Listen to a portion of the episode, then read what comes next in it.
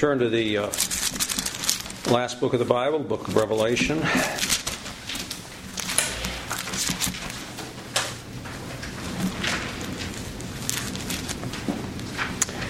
We are finishing up.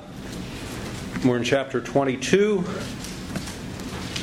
And today uh, we're going to be looking at verses 13 and 14. And I'm going to be uh, reading the entire chapter again.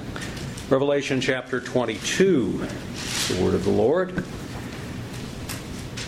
And he showed me a pure river of water of life, clear as crystal, proceeding out of the throne of God and of the Lamb. In the midst of the street of it, and on either side of the river, was there the tree of life, which bare twelve manner of fruits, and yielded her fruit every month. And the leaves of the tree were for the healing of the nations. And there shall be no more curse, but the throne of God and of the Lamb shall be in it, and his servants shall serve him. And they shall see his face, and his name shall be in their foreheads. And there shall be no night there, and they need no candle, neither light of the sun for the Lord God giveth them light, and they shall reign for ever and ever. And he said unto me, These sayings are faithful and true, and the Lord God of the holy prophets sent his angel to show unto his servants the things which must shortly be done. Behold, I come quickly. Blessed is he that keepeth the sayings of the prophecy of this book. And I, John, saw these things and heard them. And when I had heard and seen, I fell down to worship before the feet of the angel which showed me these things. Then said he unto me, See thou do it not.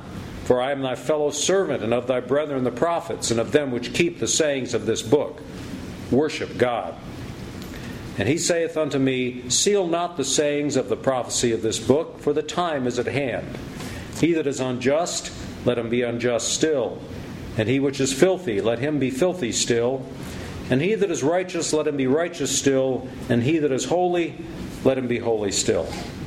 And behold, I come quickly, and my reward is with me to give every man according to his work shall be. I am Alpha and Omega, the beginning and the end, the first and the last. Blessed are they that do his commandments, that they may have right to the tree of life and may enter in through the gates into the city. For without are dogs and sorcerers and whoremongers and murderers and idolaters and whosoever loveth and maketh a lie. I, Jesus, have sent mine angel to testify unto you these things in the churches. I am the root and the offspring of David, and the bright and morning star. And the Spirit and the bride say, Come. And let him that heareth say, Come. And let him that is athirst come. And whoever will, let him take the water of life freely. For I testify unto every man that heareth the words of the prophecy of this book. If any man shall add unto these things, God shall add unto him the plagues that are written in this book. And if any man shall take away from the words of the book of this prophecy, God shall take away his part out of the book of life, and out of the holy city, and from the things which are written in this book. He which testifieth these things saith, Surely I come quickly. Amen. Even so, come, Lord Jesus, the grace of our Lord Jesus Christ be with you all. Amen. Well, verse 13 I am Alpha and Omega, of course, Christ, the beginning and the end, the first and the last. We've looked at briefly before. Uh, it's a parallel verse to the very first uh, chapter and of course, this is the very last chapter. He opened it, as we said, uh, he opened the vision by putting his, Christ put his seal on the, on the vision by announcing the vision in Revelation 1. Very, virtually the same uh, verse, uh, uh, words, I am Alpha and Omega, this is Revelation 1 8, the beginning and the ending, saith the Lord. And it goes on to say there, which is and which was and which is to come, the Almighty. In verse 8, we have the first announcement of Jesus in his glory at the right hand of the Father. Uh, you know, we've all read the Gospels and uh, the book of Acts that we've, uh, Keith just read uh, from chapter 2. Uh, we've all read the epistles. But if you haven't buckled down and studied Revelation, as very few Christians have, fortunately, we can't say that about this church. Uh, but if you haven't done that, particularly for those who are listening on the sermon audio, you've never known Christ as he is revealed in this book. which as is he now, as he is when you shall bow before him. Uh, so Gospels, it's it's 99% him on earth, Christ as uh, in his human form on earth, and then of course uh, uh, uh somewhat after, a little bit after his resurrection body. Uh, but this is Christ after his ascension, where he is now and how he is now. So in the, the book of Revelation, we meet our Lord Jesus new, as we've never known him before. So to get ready to meet him, you must know this book of Revelation. He again announces here that he is the I am. I am Alpha and Omega. Who, who, what does that mean? Well, we say, I am, you know, Mike or Jim or whatever. Is that what it means? No, that's not, what, that's not the context in which it is. I am is the ultimate name of God. Uh, in Exodus 3, uh, he, he uh, at the burning bush, Moses said, Well, who shall I say sent me? You know, what's your name? Does that ring a bell? We just saw, what's your name? Manoah asked, What's your name? And the Lord said, My name is a secret. Why do you want to know my name? So, what does the Lord uh, say to Moses? I am is my name. I am whom I am. How can the Lord have a name which, you know, it's not like you have a name and that makes you Craig and you're not Charles, and you're not Chuck. You're Craig. So that differentiates you among people. But the Lord can't be differentiated that way. He is everything. He is He is universal. He's not over here. You know, in other words. He's not just part of over here, but he's you know not over here. He is everywhere. So he can't have a name that differentiates him from another God, for example. Uh, so he is I am. I'm the one who exists. The ultimate name of God. That was a name so holy that the ancient Hebrews wouldn't even speak it or write it. It was a sin to write down the name of God or to speak it, as uh, as they found. It was it was in the scriptures, but they couldn't they couldn't write it themselves. Uh, so the Lord Jesus Christ here identifies himself with the Father. He announces himself as Alpha and Omega, the beginning and the ending, the one who is and which was and is to come. Uh, and of course, the, the, triune God, the Holy Spirit as well. Uh, the first letter, as we know of the Greek alphabet, is Alpha, right? The last is Omega, first and the last. Um, look at Isaiah chapter 41, please.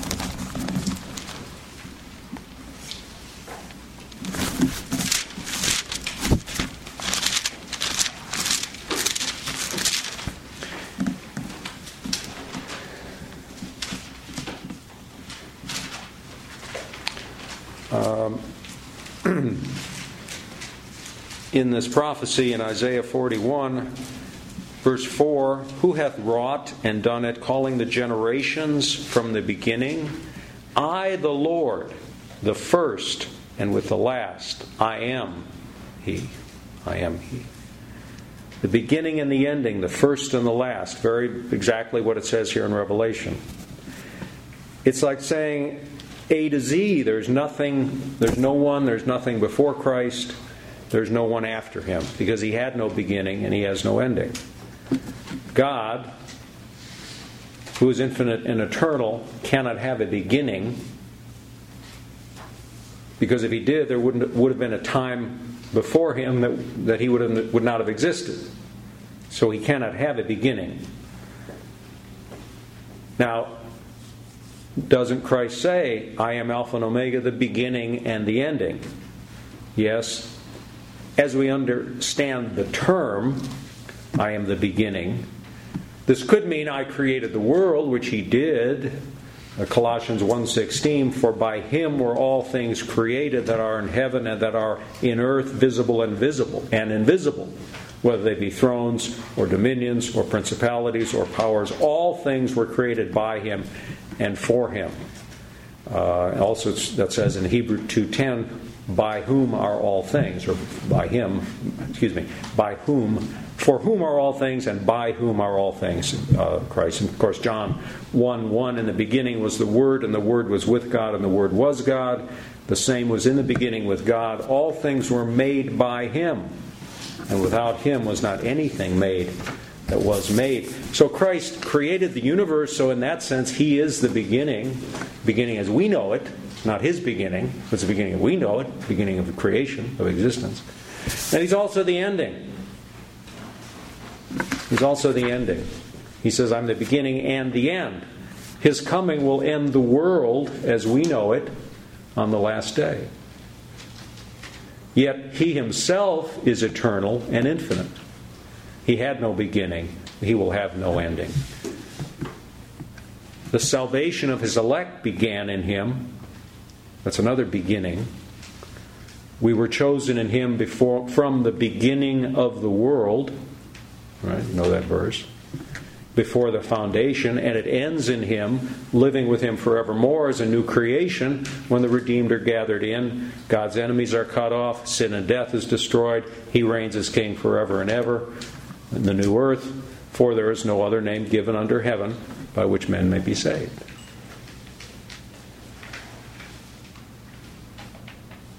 All things will be put under his feet. We see this from We've cited this so many times 1 Corinthians 15 27 and Hebrews 2 8. Uh, he is God. 1 Timothy 1:17, the King eternal, immortal, invisible, the only wise God.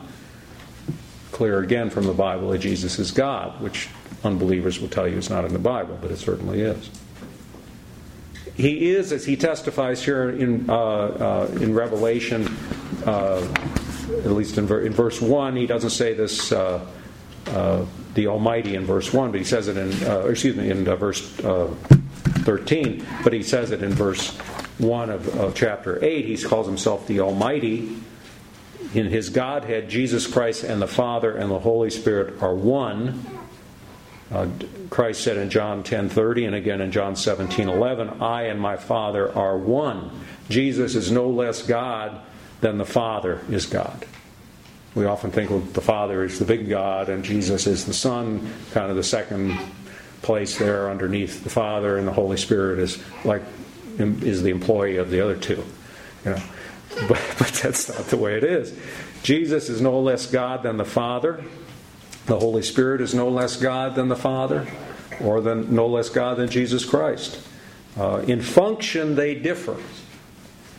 But in the triune Godhead, neither is inferior to the other.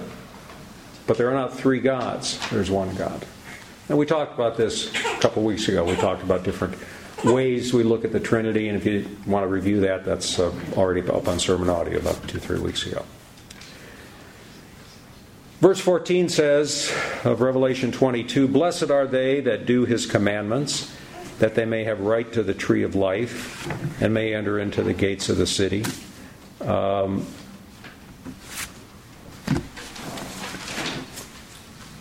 this right to the tree of life is a symbolic language for salvation. And we'll get to that in a moment. Let's look at the beginning of 14.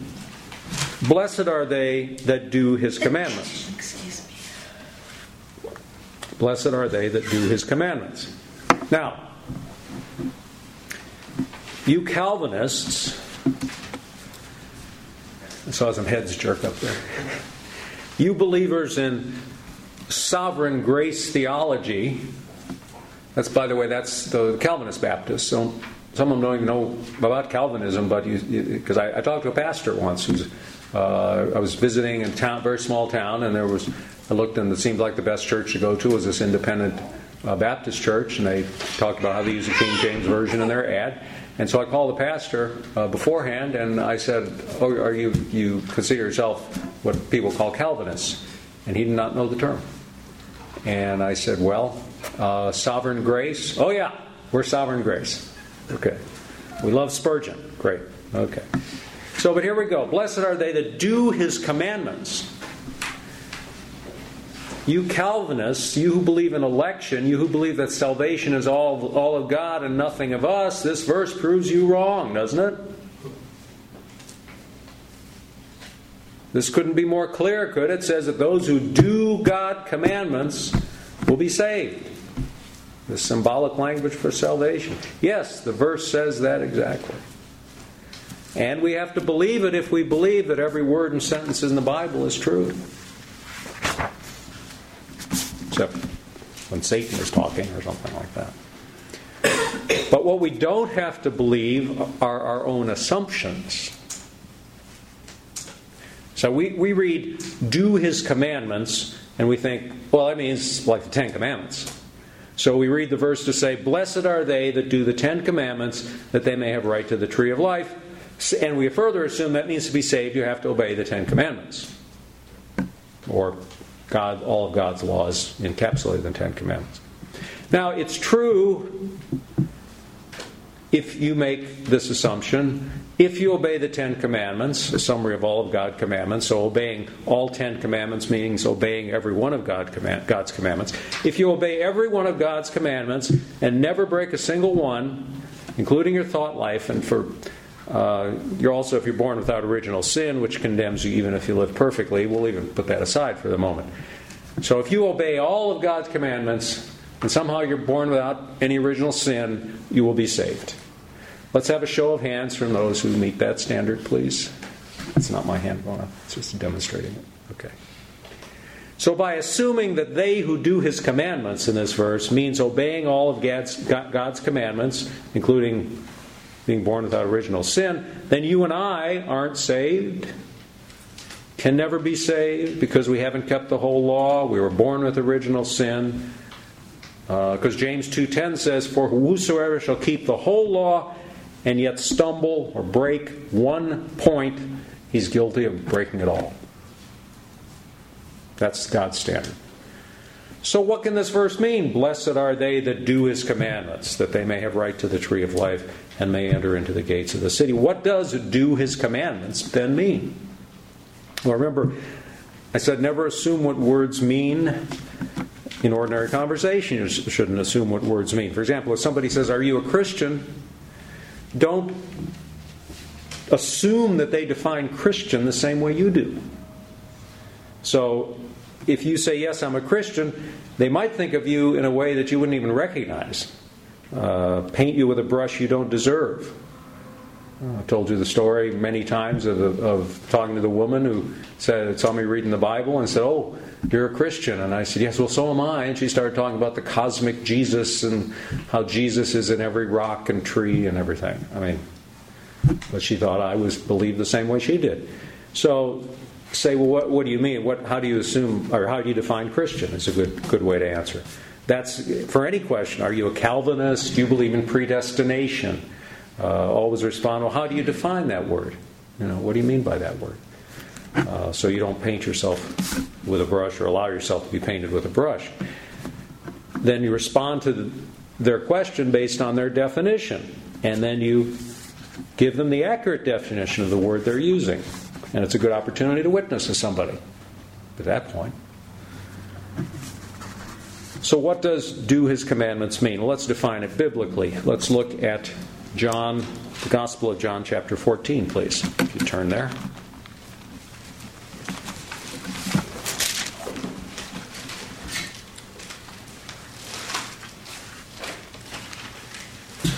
Okay, John 14. Christ said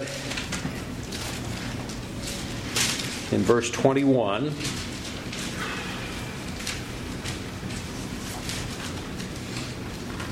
everybody a moment to get it. Chapter, uh, Gospel of John, chapter 14, verse 21.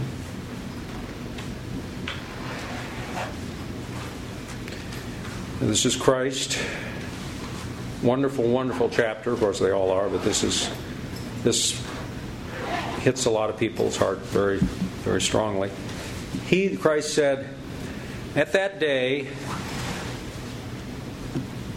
and he's talking about when he dies, the Holy, he will send the Holy Spirit. At that day ye shall know that I am in my Father, and ye in me, and I in you. He that hath my commandments and keepeth them, he it is that loveth me. Loveth me. And he that loveth me shall be loved of my Father, and I will love him, and will manifest myself unto him. Now look carefully at that verse. Who is it that has and also keeps the Lord's commandments? Well, it's those who love Christ. See, those who do not love Christ cannot keep his commandments. That teaching is repeated in a different way by the Holy Spirit uh, in 1 John chapter 3. Now he who keeps his commandments abides in him, and he in him. Who is it that keeps his commandments? Those who abide, which those who live their lives in Christ, and Christ lives in them. The verse goes on to say, by the way, and this by this we know that he abides in us by the Spirit whom he has given us. By this we know that he abides in us by the Spirit whom he has given us. Very similar to, to what we read in, uh, in John 14 21. And that echoes Romans 8 16. The Spirit itself beareth witness with our spirit that we are the children of God. This is where assurance of faith comes from. The Holy Spirit witnessing in our hearts that, yes, we believe. Because we, we, the faith is a gift. The Spirit bears witness with our spirit that we are the children of God. So it's clear that only those who live their lives in Christ, those who believe every word of the Bible is from God and therefore is absolutely true, are those whose keeping of His commandments are acceptable to God. Uh, and they're the ones who do His commandments. 1 John 5 3 For this is the love of God that we keep His commandments.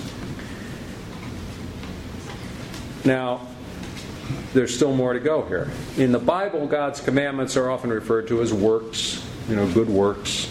So this verse in John 5 3, um, or excuse me, this, I'm sorry, the verse in Revelation we're looking at can be fairly rendered as verse uh, 14 Blessed are they that do his works that they may have right to the tree of life and may enter in through the gates into the city. Those who do the works of God will be saved. Again, does that mean that if we just do what God commands, we'll be saved? The answer is yes, but the verse don't assume that it means your good works. In John 6 28, then said they unto Christ, What shall we do that we might work the works of God? What did Jesus answer? Jesus answered and said unto them, This is the work of God, that ye believe on him who he has sent.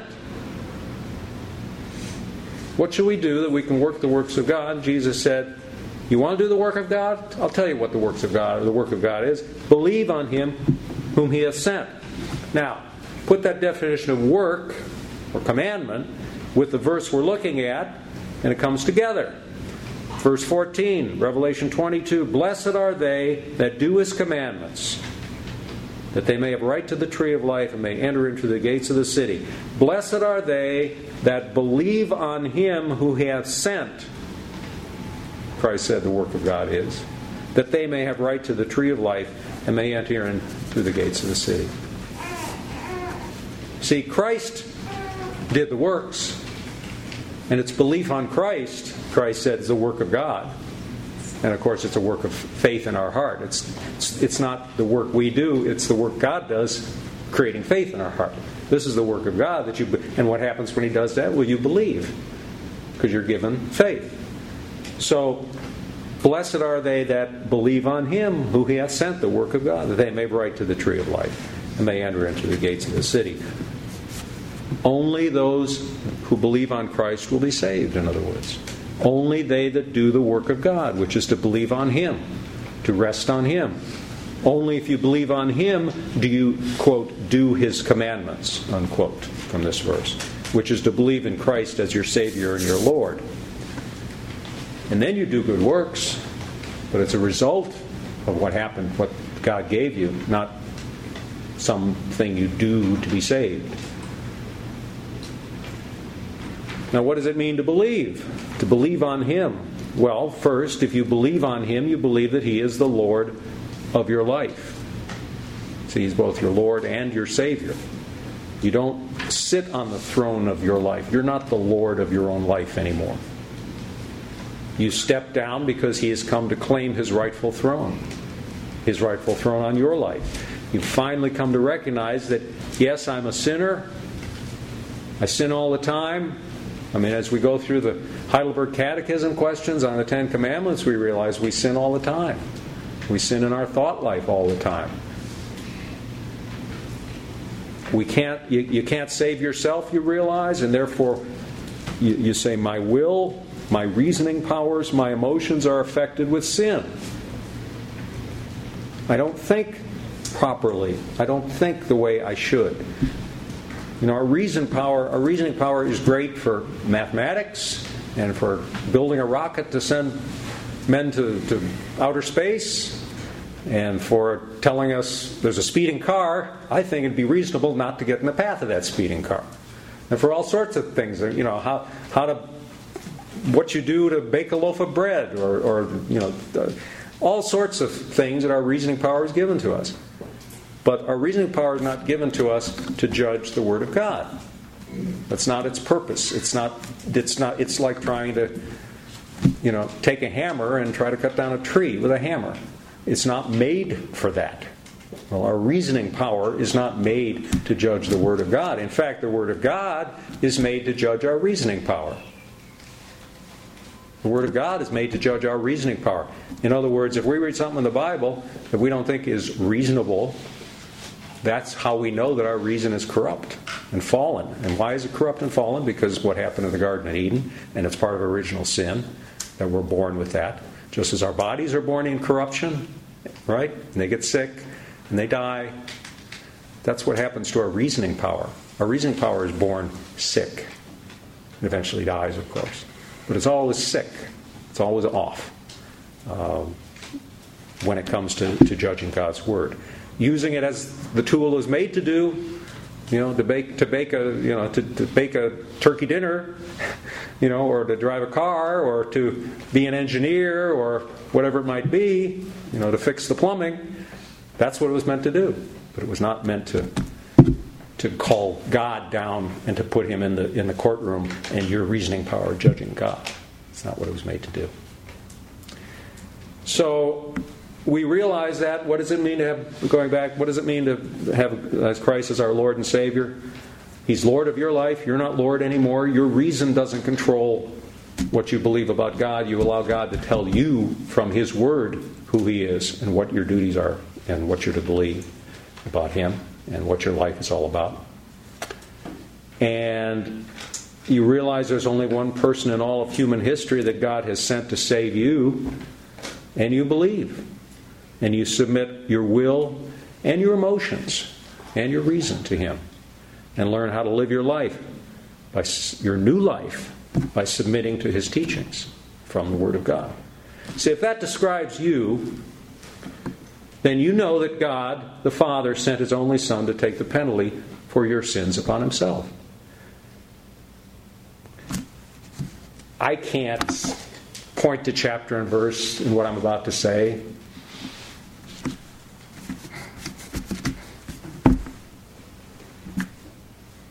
But I believe it.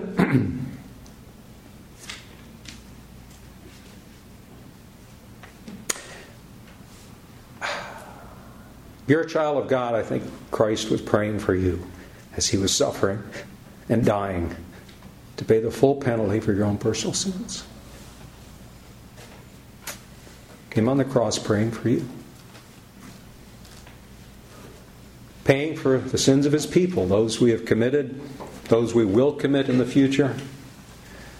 So that when the Father sees you, Jesus symbolically steps in front of you and says, I've paid for this one's sins. And you're forgiven in Christ. He's paid it all. And if you believe He's your Lord, the one to whom you are eternally grateful for such unspeakable love for you personally, then you know what I'm talking about. We know that He prays for us now. He takes our prayers and He prays for us, and He gives them to the Father. His Spirit helps us pray, for we know not how to pray. As we pray the pattern of prayer that He has prayed for us and He's taught us, let's all pray that pattern of prayer, the Lord's Prayer, together bow our heads and pray. Our Father, which art in heaven, hallowed be thy name. Thy kingdom come, thy will be done on earth as it is in heaven. Give us this day our daily bread, and forgive us our trespasses, as we forgive those who trespass against us. Lead us not into temptation, but deliver us from evil. For thine is the kingdom, the power, and the glory forever. Amen. Our psalm is 72c.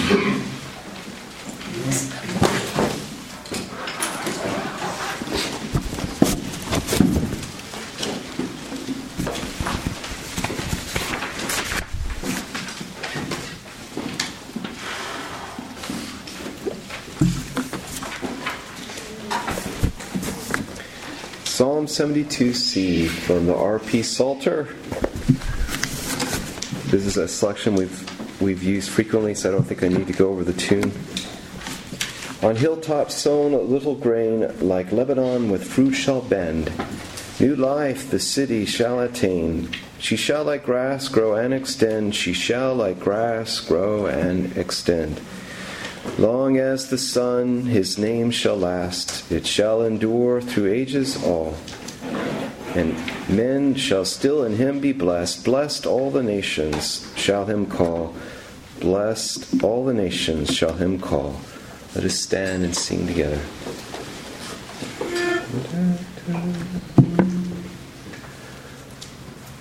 On hilltops sown a little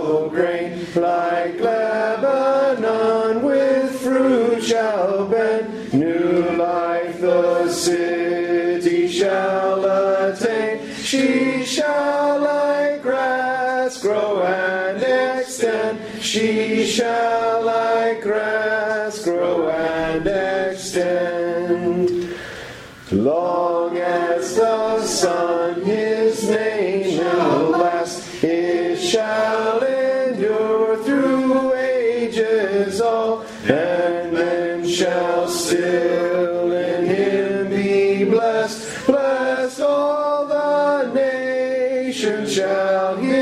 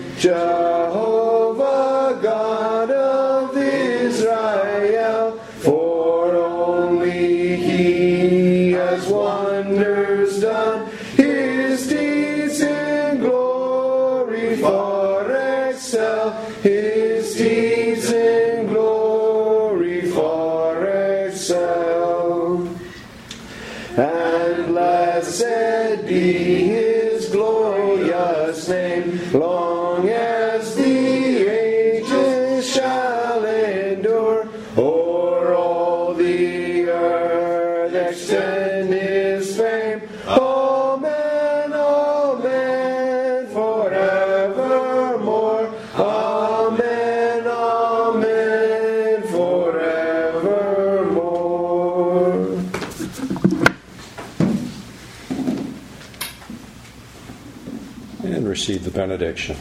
This is from Ephesians.